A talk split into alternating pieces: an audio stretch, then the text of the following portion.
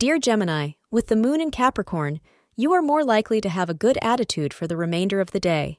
However, you may have minor difficulties at work or at the workplace. Don't let it ruin your day. Simply shrug it off and remember that it will pass. Concentrate more on your work and be productive. This will assist to divert your attention away from any troubles or unwelcome anxiety. Your debts, or if you've lent money to someone, may all be forgiven today. Your lucky color is orange. The hours between 11 a.m. and 12:15 p.m. are auspicious for you. If you're experiencing any heightened romantic feelings today, you are probably also feeling the need for more love in your life as well. Other directions can lead to positive partnership interactions. Go ahead with the new person who has come into your life without hesitation. Thank you for being part of today's horoscope forecast. Your feedback is important for us to improve and provide better insights.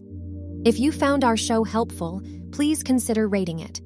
For an uninterrupted, ad free experience, simply click the link in the description. Your support helps us to continue creating valuable content. Thank you for being here and see you tomorrow.